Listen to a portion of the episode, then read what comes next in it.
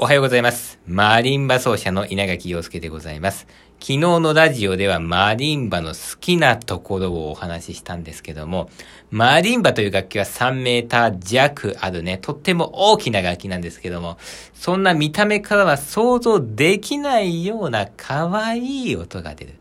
ここが魅力。見た目と音のギャップね。ここにキュンキュンしちゃうんだよ。そんな話をですね、してみたんですけども、この見た目からは想像できない可愛い音っていうのは、生で聞かないとね、体験できないんでね。ぜひ、皆様、マリンバ生でね、聞く機会があったら、聞いてみてほしいなと思いますし、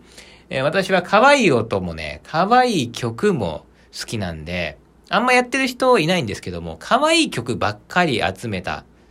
そんなコンサートもね、できたらいいのかななんてことを考えております。それでは皆さん、今日も可愛い一日をお過ごしください。またね。